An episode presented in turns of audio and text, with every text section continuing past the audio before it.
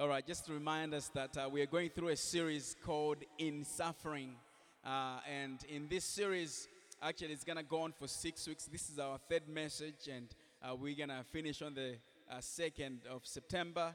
And uh, in this series, we're just talking about, you know, most of the time, God does not remove our pain, He does not take it away, uh, but God chooses to enter into the pain with us uh, he enters into the pain with us. And when we let God enter into the pain with us, He let us uh, enter into His joy, enter into His comfort, that we depend on Him. So, you know, we've been kind of just exploring this truth, and uh, we are based this series on Second Corinthians. So today we're going to be in Second Corinthians chapter 4, verse 7 to 12. Second Corinthians chapter 4, verse 7 to 12. But we have this treasure in jars of clay to show that this all surpassing power is from God and not from us. We are hard pressed on every side, but not crushed, perplexed, but not in despair, persecuted, but not abandoned, struck down, but not destroyed.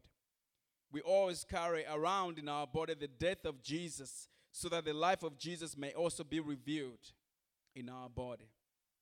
For we who are alive are always being given over to death for Jesus' sake, so that this life may also be revealed in our mortal bodies. So then, death is at work in us, but life is at work in you. Jesus, we want to say thank you. For in you there is power to rescue us, to heal us. In you we find meaning and joy. And God, we pray as we um, just dive into your word, Lord. We ask for your spirit to be so present here. In Jesus' name, amen. Sometimes when you're suffering, when you're going through pain, uh, all you need is just to have somebody that comes alongside you. And you know, there's nothing more comforting when you're going through suffering and pain to have somebody that just kind of like stands with you. Uh, you know, but sometimes when people are going through pain, uh, when other people are going through pain, we kind of like, you know, it becomes awkward about it. Like you're wanting to to do something. You know, what should I say? Uh, what should I do? Uh, you know, so you're kind of like lost in the doing and in the saying. And most of the time, people just want somebody that's just there for them, just kind of like just standing there with them, just being there, not even saying anything, just being there with them, just standing there with them. And I cannot think of anything else that's more comforting than the presence of God in our lives. When more especially when we are in pain. There's nothing better than the presence of God in our lives. And often when we are going through pain, these questions that Kelvin was asking happens. Why me?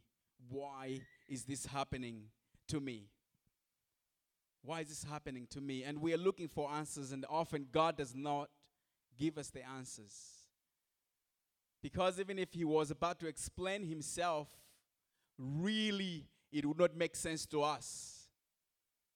When we are going through pain, when we're going through suffering, you know, for God to explain himself cannot really make sense. And this one thing that I realize that God's presence is more precious than his explanation. God's presence is more precious than his explanation. And you know what? He does not write an essay to tell us of why the bad things are happening to us. He does not write an essay to tell us of why we are suffering, why we are going through the pain. And we recognize that when it comes to the subject of pain and suffering, it is a very difficult subject, isn't it? It is hard. It is hard. But what God has chosen is that He has chosen to come alongside us and that He is there in the pain with us. His presence is better than His explanation. And more so because when God is present, we know that we have a God who is all powerful, almighty. His presence is there, but also His power is there. Now, in the passage that we have read, uh, you know, we, we see Apostle Paul and, uh, you know, just talking about his own life. Uh, you know, in First Corinthians, Paul was mainly talking to the church, rebuking them, just asking them, "What are you guys doing? Come on! And then in Second Corinthians, we are seeing more of him as a man, as a minister of the gospel, and the difficult things that he is going through. So in the passage that we have read this morning in Second Corinthians chapter 4, actually Paul begins, it looks like he was, uh, you know, uh, just addressing some issues that were going on, that there were some false teachers, some people that were twisting the truth. And he said, We did not actually distort the truth. We did not, you know, try to pretend and, and, and, and, and hide the truth from people. If at all our truth is actually veiled or it's hidden from other people, it's because they are lost. And then in verse 7, he says, But we have this treasure in jars of clay to show that this all surpassing power is from God and not from us. But we have this treasure in jars of clay. We have this treasure in jars of clay. When you look at, uh, you know, a jar of clay, is that a jar of clay can easily be broken. It can easily have cracks in there. You know, it's um, it's not solid. It's not solid. Some of you have jars. Uh, we have, I think, four jars in our home, and we have planted flowers in them jars of clay. Some of you have them in your own homes. And he says, But we have this treasure in jars of clay. What's the treasure? The treasure is the gospel, the treasure is Jesus Christ. And who's the jars of clay? It is us. Us. It is you.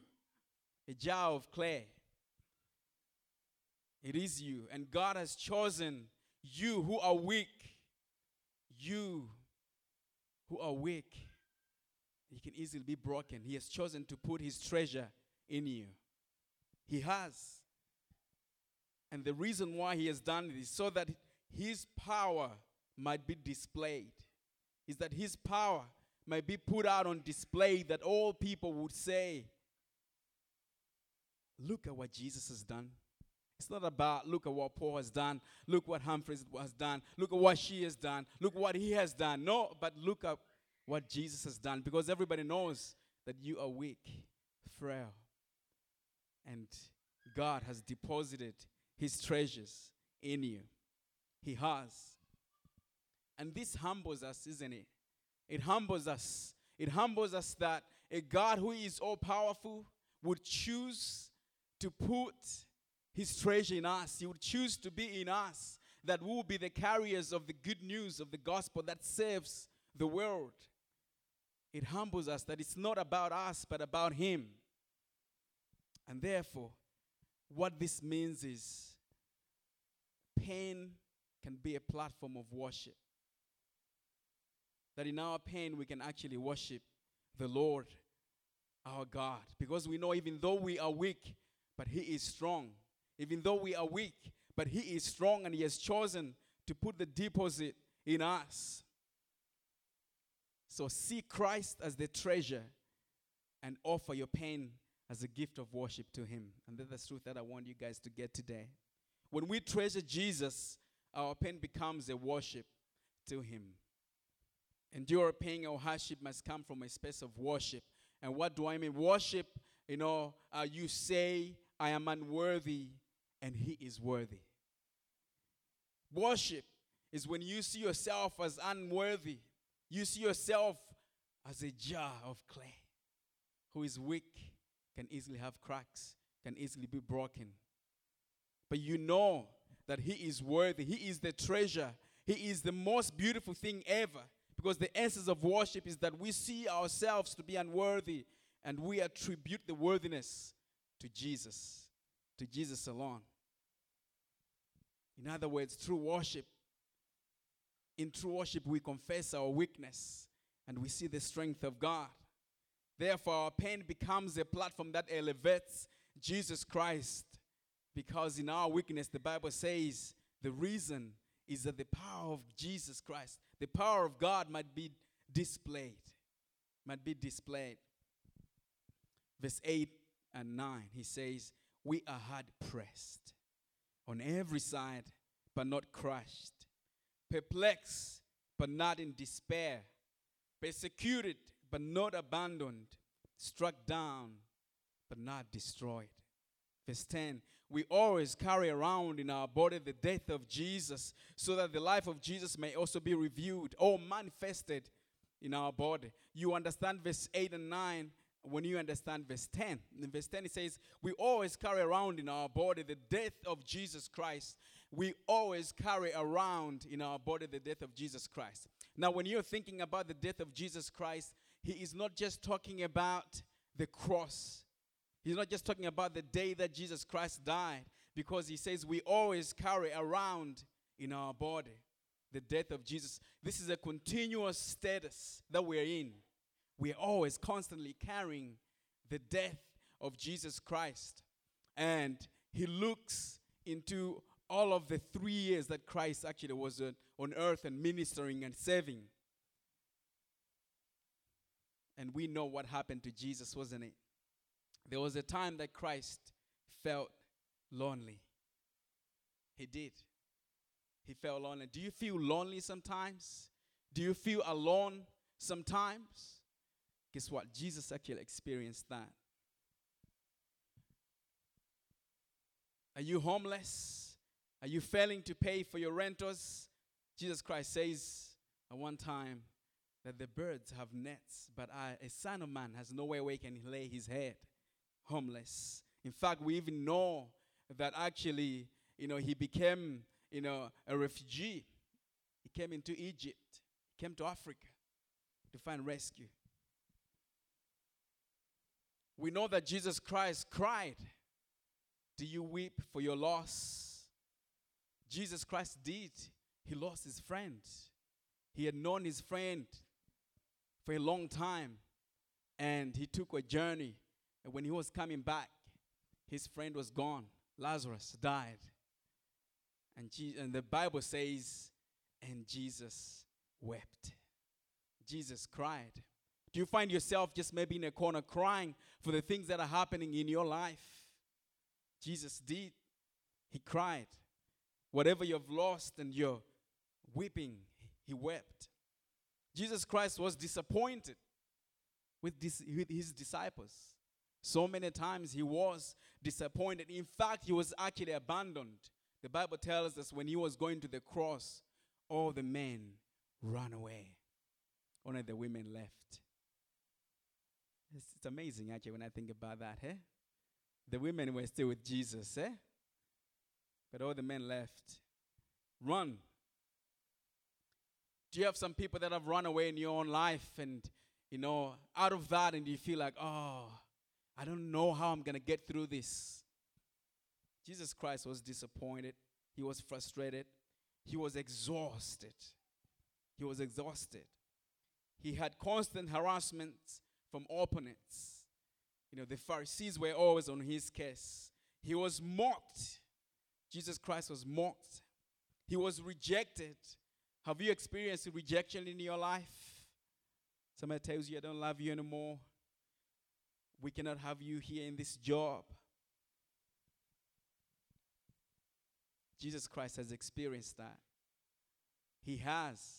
But guess what? The story doesn't just end there. He dies, but he raises again from the dead. He becomes victorious. Jesus Christ becomes victorious. And the reason why he becomes victorious is that when we're experiencing these things, his life may appear, may be on display in our lives when we're going through these hard things. Therefore, there is a purpose to the suffering. There's a purpose to the suffering. I know in Christian circles we say this so many times, and you can just easily get used to this, but it is the truth. Because otherwise, if it's just pain, then it is just pain. But there should be a reason, and Paul is telling us the reason why he was being hard pressed but not crushed, perplexed, is that so that the life of Jesus may be put on display. His pain would become a platform where Jesus Christ is actually worshipped. Where Jesus Christ is actually worshipped. Now, when we think about this life of Jesus Christ, let me just read again verse 11. Um, and the Bible says, For we who are alive are always being over to the death of uh, to the death for Jesus' sake, so that His life may also be revealed in our mortal bodies. And the Bible, and the Bible says, "For we who are alive," does not mean every single person who is alive, but it means those who have put their faith in the Lord, those who have trusted in Jesus Christ, are actually being given over to death. In simple terms, actually being given over to suffering. And I think I mentioned last week that just because we have belief in Jesus Christ, we will face persecutions, we will suffer, we will go through painful things just because we are following Jesus Christ. And those who follow the, who follow Jesus Christ, they live lives of worship. And when you're living lives of worship, you are actually living contrary to the ways of the world. You are. You are living contrary to the ways of this world. Now, here the focus is not on the jar, but the focus is on the treasure. Now, I know if I have, you know, expensive stones, I have lots of money, I'm not to keep it in a, in, a, in, a, in a jar in my home. Yeah? I think there was a time only, I think when I was a kid, I was putting some money in under my pillow. But now I know better, because sometimes the cash would go missing and I wouldn't know what happened. I will not put it in a, in a jar of clay. I'm to put it in a safe. In fact, I won't even trust my safe. I'm to put it in a bank. Somebody that I know can be trusted to keep my treasures for me. Somebody that can be trusted. But you know what? God has chosen us, people that are weak, that He would put His treasure in us. And you know yourself. How many times do you run away from God, the one who loves you? How many times do you turn away from the one that loves you? But guess what? He comes back to you again. And this tells us that we can only focus on the Lord Jesus Christ. Even though pain and suffering comes in our lives, even though there's a lot of pain going on, but that we should not focus on the pain, but we should focus on Jesus Christ. We should focus on Jesus Christ. And scripture here talks about, you know, being perplexed. You know, sometimes you want to you want to have a good education, you want to have a great education, and therefore you work hard and you have done so well in your life, uh, in your schooling, uh, secondary school. Now you have to go to college, but you can't. There are no opportunities. Just yesterday, as we were doing such conference, a young man came to me and he said, uh, you know, I wrote uh, my MSc exams and I got really, really good points. And I was like, oh, well done. Good for you. He's like, yeah, the story doesn't end there. In fact, I stay with my grandma and, um, you know, my, my grandma, I think what she does is she goes and sweeps around in people's homes to raise money so that they can have food at home. And uh, this young man, uh, you know, cannot be supported at home. Uh, but he still has been trying to find his way. And he said, you know what, I'm going to, to go to, a to the cheapest college I know. And I know, you know, we're college. So he, he applied and he got in because this young man is so brilliant. So he got in into the college. And they, now they had to pay for the tuition. And the tuition is just 80,000 kwacha. And his grandma went and swept around and she found 20,000 kwacha. And he had a phone, so he sold his phone and did, uh, and then he, had, he was going to do these piece works, and he found 40,000 kwacha, and they went and paid for the tuition. And he started his school last month. But he's like, what? When I look into the exams, uh, because they have like an international body that they have to write these exams from, and what they have to pay to write the exams, it's, it's almost impossible for him. And he says, You know what?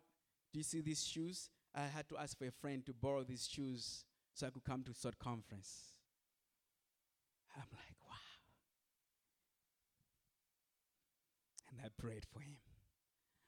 There's just a lot of pain that's going on in this world. But sometimes we are perplexed. This young man, very passionate for Jesus, he prays and he wants an education. He stays with the grandma and he sees, you know what? I want to help my grandma. God help me get an education. And doesn't come along. And we are perplexed. He is perplexed. But you know what the encouragement is? If if he's just going to look and stay perplexed and look at his pain, he's going to continue to just stay perplexed. And what is God is doing? You know, when we're going through pain, either you can say, you can blame God, or you can see God to be the one who is working. He is doing the work underneath. He is doing the work underneath. You want a family, you want to raise a family, but you cannot conceive and you become perplexed. You want to live a healthy life and you know do well uh, and you know um, encourage your family and provide for your family, but you get a disease that makes you almost unable to provide and be there for your family.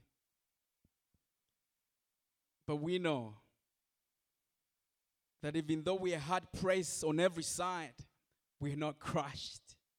And the reason why you cannot be crushed is not because of you, because for you, you are just a jar of clay, but it's because of the treasure that's inside you. That's the only way. It's not because you can, it's not because you can stand the trials. You can't. You cannot stand the trials. You cannot stand the pain and the suffering. You are unable. But we know that Jesus Christ rose from the dead, and the Bible says, so that his life might be manifested in you.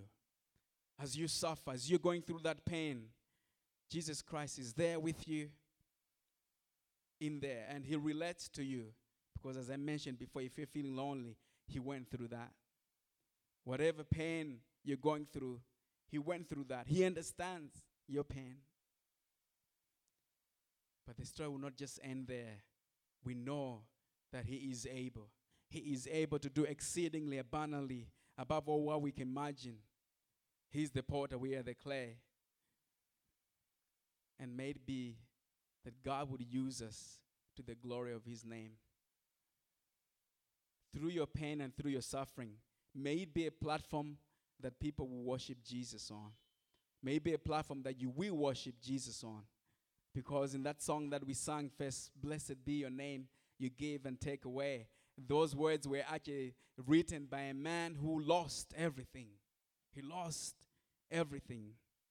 But he said, The Lord giveth and the Lord taketh away. Blessed be your name.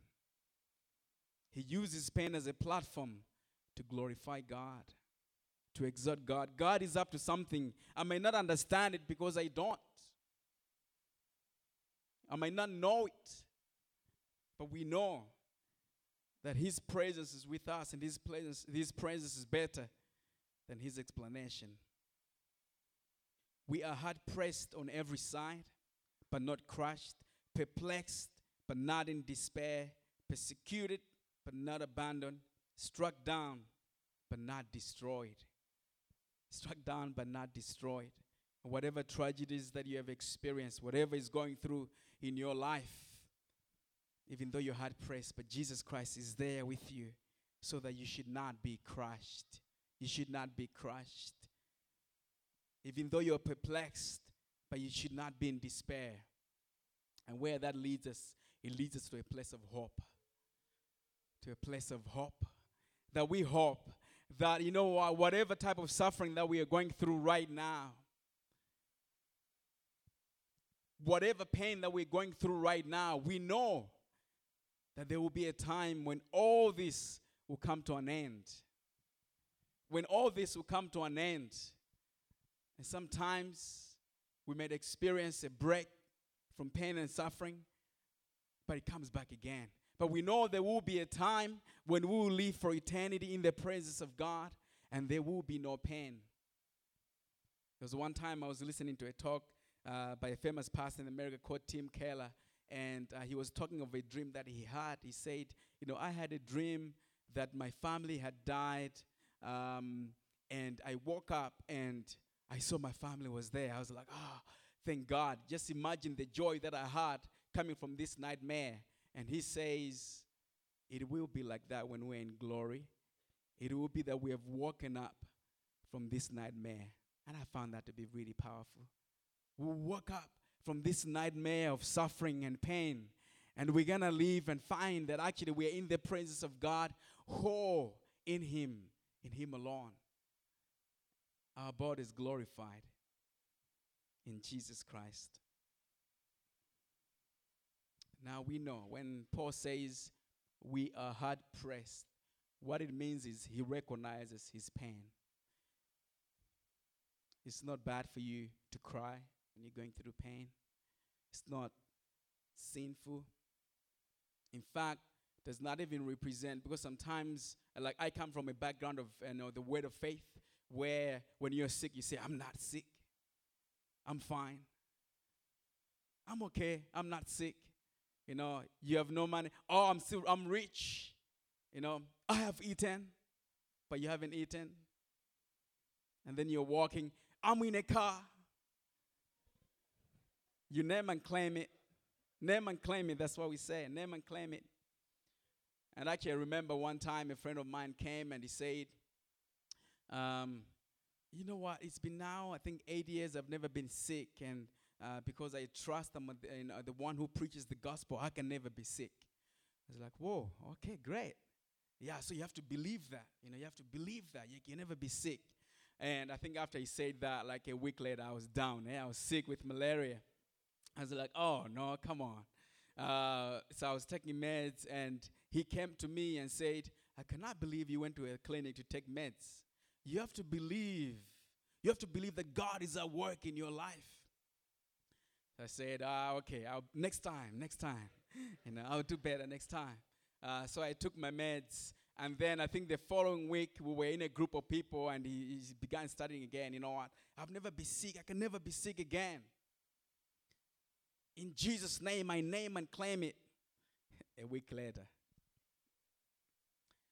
we went to his house because we got a phone call that this guy was not doing well at all. So we took him to a clinic. And he's like, Oh, I've never been so sick like this in my life. Instead of feeling sorry for him, I laughed, eh? I say, you know what, let's give you some meds and you see the miracle that God brings through those. And he was healed. He never, he never came back to that. You know, I think it was God's way of just saying, you know what, let me humble you and show that actually it's me who is at work. So it's not that you should not recognize your pain. It's not that you should not recognize, because Paul says we are hard pressed. He recognizes that he is hard pressed. I am perplexed. I don't understand what's going on. He recognizes that. And we have to recognize. I don't understand. I don't have answers. I don't know what's going on. I don't know. I don't know why this person treats me like this when I have done everything that I could to treat me well. But I don't know. I don't know what God is up to. Because sometimes when we say about a uh, purpose in suffering, we always think there is one purpose. We can't say. We cannot say. For Kelvin, it was God's salvation on his life. It might be something else for you. We don't know. We recognize that, but we also know that the Lord Jesus Christ, who rose from the dead, He wants His life to be displayed upon our lives through the pain. And He is there in the pain with us. His presence is better than our knowledge of what's going on. His presence is better. So put Jesus Christ on display through your pain and suffering. And if you know you recognize that, yes, I'm going through pain, yes, I'm going through suffering, but I know, I don't know what God is up to, but I will still worship Him and I'll say, Blessed be your name. Blessed be your name. And Jesus Christ, He went through the loneliness, He went through all these uh, you know, painful things for you. So Jesus Christ understands. He knows that you are weak. He knows that you are frail. But he has hope for you. And when Jesus Christ was laid in the tomb, he rose again. But when he was on the cross, Jesus says these words It is finished. It is finished. He said it on the cross. The power of sin was broken on the cross. All the suffering broken on the cross. And we know that it will happen when we are with Him, that we will not experience pain anymore when we're with Him in glory. We will not lose our loved ones anymore because we're going to be with them when we're in glory. Lord Jesus, we know that um, your glory is being displayed even in our pain. We know, Lord Jesus Christ, that you are at work in our pain. We know, Lord, that you are there with us. That your presence, Lord, is actually there with us. We thank you, God, for your goodness. Even when we feel down, God, we are reminded that in the cross, all the pain came to an end. That we have a new life, and we know in glory there will be no pain. Therefore, we have hope that we live lives of faith, lives of hope. The glory of Jesus. Amen.